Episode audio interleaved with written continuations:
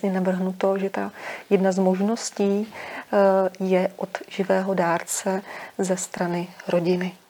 A můj manžel jen tak jako prohodila, moje játra bys nemohla dostat, jen tak jako, a já říkám, no tak ty určitě, ty bys byl vhodný dárce. A Gábinka se tak jako prořekla, řekla, no ale ty by si mohl. Jo, a ty začala to rozebí, začala se jako do toho o tom vyprávět. Mně to začalo šrotovat hlavě hnedka v tu chvíli. Gábinka pak pochopila, pochopila, že, že se toho nevzdám. A pak jsem za ní byla hrozně ráda, protože ten čas u mě už prostě byl fakt no, za pět minut 12. to opravdu bylo. IKEM provedl první transplantaci jater od živého dárce, jejichž příjemcem byla dospělá pacientka. Dosud byla takto včera transplantována játra jen třem dětem, přitom transplantace dospělému pacientovi je technicky mnohem náročnější. Dárci je v tomto případě odebrána mnohem větší část životně důležitého orgánu. IKEM tak rozšiřuje spektrum pomoci pacientům s jaterními chorobami, včetně nádoru.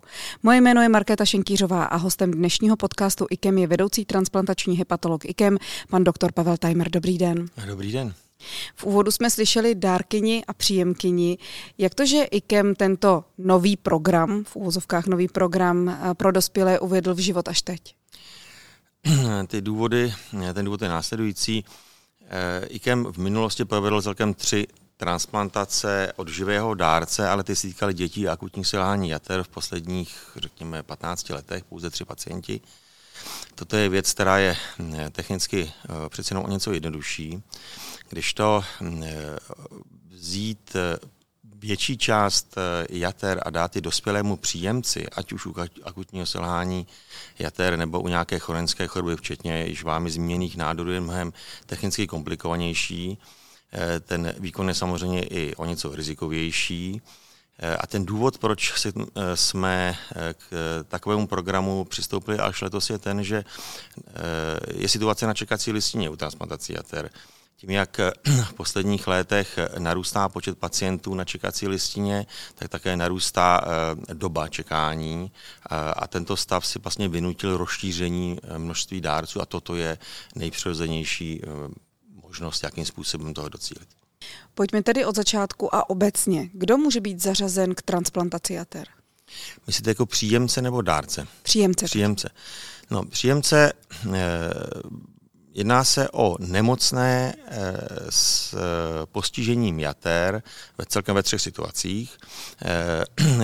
V naprosté většině, to asi 60-70%, to jsou pacienti, kteří mají chronické onemocnění jaterní, nejčastěji cirhóza, ale ne exkluzivně, eh, u kterých se předpokládá, že eh, řádově v jednom až ve dvou letech eh, při konzervativní léčbě dochází k zhoršení stavu, až, na to, až i fatálnímu zhoršení stavu a transplantace jater v tomto případě může zachránit život. Tak to je jedna situace. Druhá situace jsou akutní selhání jater, to je menšina, to je řekněme do 10%. Eh, a třetí situace jsou eh, nádory jater. Když se podíváme na ty pacienty jako takové, kolik jich vůbec čeká? V České republice nebo FIKem? Tak můžeme říct obě, oboje, ale samozřejmě nás zajímá hlavně IKEM. V IKEMu v eh, současné době čeká něco mezi 80 a 95 pacienty na transplantace. To znamená, to jsou pacienti, kteří jsou, kteří jsou již zařazeni na čekací listinu. Na druhou stranu, ne každý pacient, který je vyšetřován a zvažován k eventuální transplantaci jater, se dostane na čekací listinu. Eh, my jsme během roku kontaktováni u více jak 500 pacientů, zda eh, ke zvážení, eh, zda je nebo není indikovaná transplantace jater. Čili z těch přibližně více jak 500 pacientů, tak eh, zařadí se nakonec někde okolo 150 ročně, v současné době nějakých 80, 90, 95 pacientů na čekací listě. A to je to, co mnozí pacienti nechápou, nebo i novináři, široká veřejnost a tak dále. Proč říkáme mezi 80 a 90? Jak se vlastně ten pohyb na té čekací listině mění během roku? Eh, to je dáno množstvím pacientů, které my eh, vyšetříme a zařadíme na čekací listinu na jedné straně, to znamená to přísun těch pacientů do čekací listiny a na druhou stranu pacienti odchází eh, z čekací listiny ze třech důvodů. První, ten nejlepší je, že jsou otransplantováni, což IKEM v loňském roce transplantoval celkem 143 pacientů, Pak jsou ale pacienti, kteří se nedožijí transplantace jater, to znamená, oni na té čekací listině buď to umřou pro zhoršení té základní jaterní choroby nebo nějakých jiných chorob, nebo jsou vyřazeni z, čel, z, pro zhoršení toho stavu, a eventuálně, a těch je teda výrazná menšina pacientí, kde dojde k zlepšení stavu, a, a vlastně ta indikace už není taková, jak, jaká byla původně, se předpokládalo, takže eh, ten pacient je eh, nakonec eh, buď to trvalé nebo přechodně vyřazen z čekací listiny. Velkým tématem je vyřazení z čekací listiny. Člověk, který je vyřazen, může se zase vrátit? Zá, může. To záleží na, na, to, na důvodech vyřazení z čekací listiny. Jak jsem již řekl, to vyřazení z čekací listiny může být to pro zhoršení stavu, a to takové, že je buď to přechodně, že je vyřešitelné, Dávám příklad, pacient má nějakou jinou chorobu, která je řešitelná, vyžaduje třeba dvouměsíční nějakou léčbu. E, Mezitím je možné konstatovat, že ta jaterní choroba je relativně stabilizovaná, to znamená, že on se pak vrátí po zlepšení toho stavu na čekací listinu, anebo dochází e, k rozvoji nějaké jiné choroby, která ale trvale vyřazuje, která je třeba kontraindikací. Dávám příklad, u pacienta najdeme eh, karcinom plic, o kterém se třeba nevědělo, nebo nově vytvořený karcinom prostaty, prsu. V tom okamžiku toto je kontraindikací, že pacient je trvale vyřazen z čekací listiny. Eh, a to je jedna, jedna eh, možnost. Druhá možnost je, že ten pacient nějakým způsobem naruší režim, protože část pacientů okolo 16, 15, 16% jsou pacienti, kteří měli alkoholickou nemoc jater, eh, proto mají cirhózu ve stádiu cirhózy. Eh, a my zjistíme, že takový pacient se vrátil eh, k požívání tedy etanolu v nějaké formě a my vyžadujeme 6-měsíční abstinenci a to je porušení režimu v takových případech, je pacient vyřazen čekací listiny minimálně na 6 měsíců, pak se uvidí. Jaká jsou tedy kritéria k tomu, aby pacient mohl být eh, zařazen na čekací listinu? A teď nemyslím úplně striktně ta medicínská, protože těch je asi hodně, ale spíš pro člověka, který je třeba zvažován k transplantaci, aby věděl, co, co vlastně určuje to, jestli zařazen bude či nikoliv. My musíme odpovědět na dvě základní otázky. Jestli existuje indikace transplantace, anebo, a jestliže ano, tak eh, druhá je, jestli existuje kontraindikace. A jestli kontraindikace je trvalá nebo přechodná. Eh, ty indikace jsou opravdu, to je medicínská záležitost, v obecné rovině prostě musí mít eh, jaterní chorobu, o které se předpokládá, že nepřežije tedy jedno až eventuálně dva roky. No potom je celá řada kontraindikací, které může být medicínské, společenské, může to být alkoholik, člověk závislý na drogách, může to výjimečný případek, to může být člověk, který má tak eh, neurovnané sociální poměry, nemá nikoho, kdo by si o něj staral a podobně, eh, že, že vlastně není možné jej eh, s imunosupresivní léčbou po operaci odeslat domů, nebo člověk, který by vyžadoval nějakou naprosto trvalou léčbu, imobilní a podobně.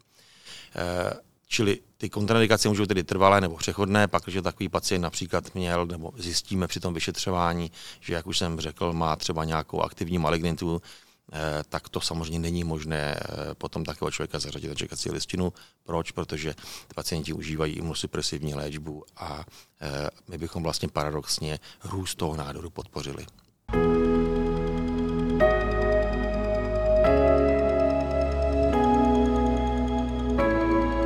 Posloucháte IKEM podcast. Když se tedy všechno podaří, pacient je zařazen na čekací listinu. Jak dlouho čeká? To je variabilní. Eh, řádově v několik měsíců. Eh, my odlišujeme eh, takzvaný medián, co znamená medián čekání, to znamená množství dní, do kterých polovina se vejde, druhá polovina se nevejde, což v současné době je někde okolo 150 dnů, ale e, to znamená, že 100, do 150 dnů se vejde e, polovina pacientů, druhá polovina je, je nad, je to přibližně průměr. To se ale bohužel liší podle krevních skupin. Krevní skupina 0, eventuálně A má o něco delší čas až půl roku teda.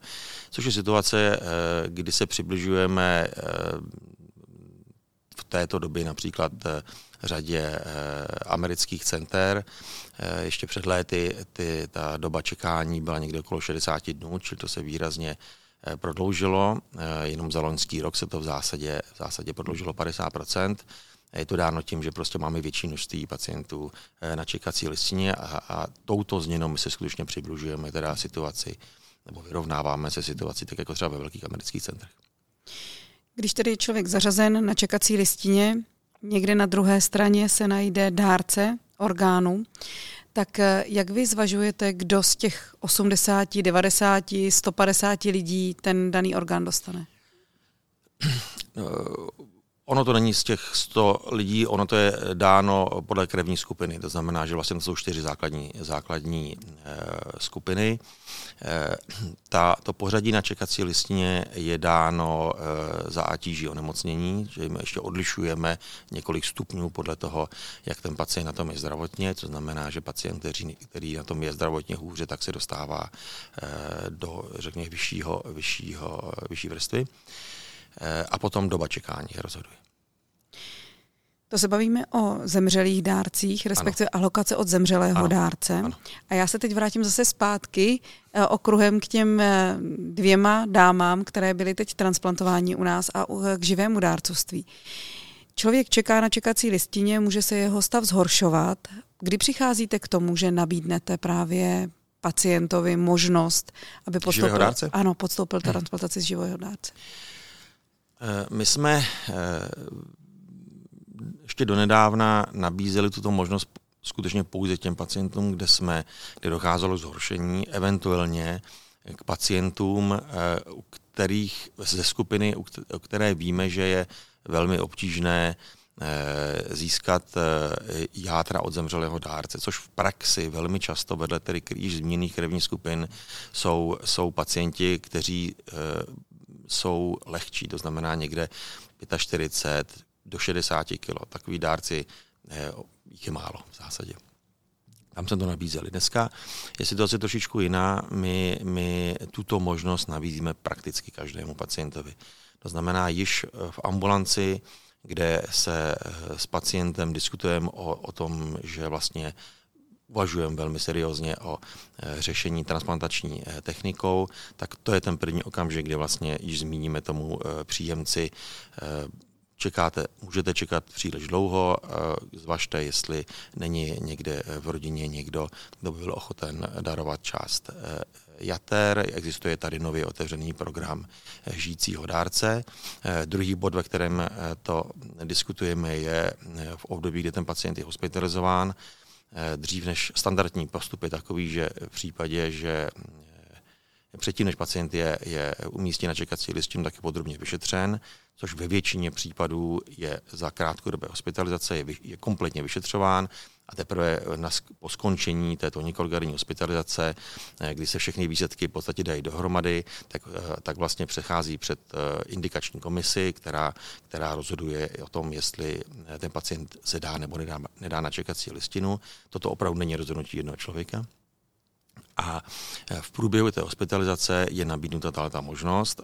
Pacient v případě zájmu samozřejmě odpovíme jakékoliv otázky, všechny možnosti, které se toho týkají. Čili dnes je situace, kdy se snažíme to nabízet prakticky každé. Teď se zeptám možná trošku kacířsky. Nebojí se ti pacienti, ti příjemci těch jater o tom se svými rodinami mluvit? To je individuální situace asi v dané rodině. Jistě někteří pacienti ano, ty to eh, rovnou odmítnou, někteří pacienti eh, řeknou výborný nápad, eh, poradím se a teď napadne ho někdo konkrétní z rodiny, pak se poradí a, a řeknou, že ne třeba, nebo že ano, nebo že postoupí někdo z rodiny k dalšímu vyšetření, protože samozřejmě i ten dárce musí být kompletně zdravý, čili tam ještě je možnost, že sice v rodině je nějaký potenciální dárce, eh, ale zjistí se, že má třeba příliš velké stukovatění a to znamená, že ze zdravotních důvodů nevhodný. Eh, ale určitě ano, je to individuální, prostě podle rodiny. Některé, někdo o tom, o tom nechce mluvit, eh, řada lidí nebo rodin není zcela zvyklá takhle otevřeně jako mluvit musí u těchto dárců a příjemců, teď myslím těch živých párů, být eh, nějaká schoda, třeba právě v té krevní skupině? Eh, no, samozřejmě mělo by to být. A Není to absolutní podmínkou, není to absolutní podmínkou, eh, ale pro eh, dlouhodobou funkci štěpu je to samozřejmě výhodnější. A jsou nějaké další podmínky, třeba právě, jak jste říkal, když jsou dárci příliš hubení nebo malí a tak dále, musí se hledat právě někdo, kdo je obdobně fyziologicky stavěný? Do jisté míry ano. Toto je otázka spíše už na kolegu z chirurgie než na mě. E, nicméně v obecné rovině ano, samozřejmě, jestliže prostě příjemce je drobná 50-letá dáma, která má 50 kg a e, někdo v příbuzenstvu je, je prostě 100 kilový velký muž, tak je tam určitá diskrepance, nicméně ty, eh, ty eh, objemové poměry se, se hodnotí na základě eh, CT vyšetření a se spočítávají si objemy pravého laloku a o tom, jestli je nebo není prostě rozměr. Protože jeden z faktorů, a to platí obecně u transplantace jater, je samozřejmě poměr velikosti dárce příjemce, protože v případě, že by dárce byl příliš malý do příliš velkého příjemce, tak vlastně eh, hrozí, hrozí riziko ne, neúplné eh, funkce eh, toho štěterního štěpu.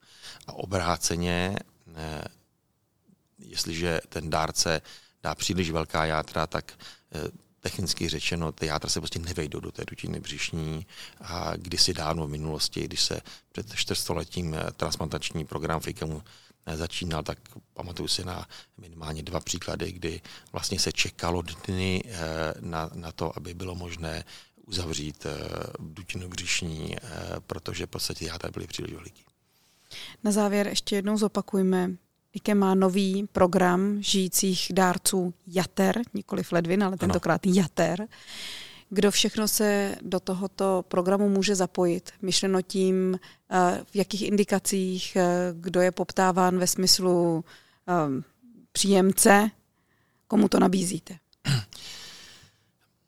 Obecně pacientům, kteří jsou indikováni transplantaci jater.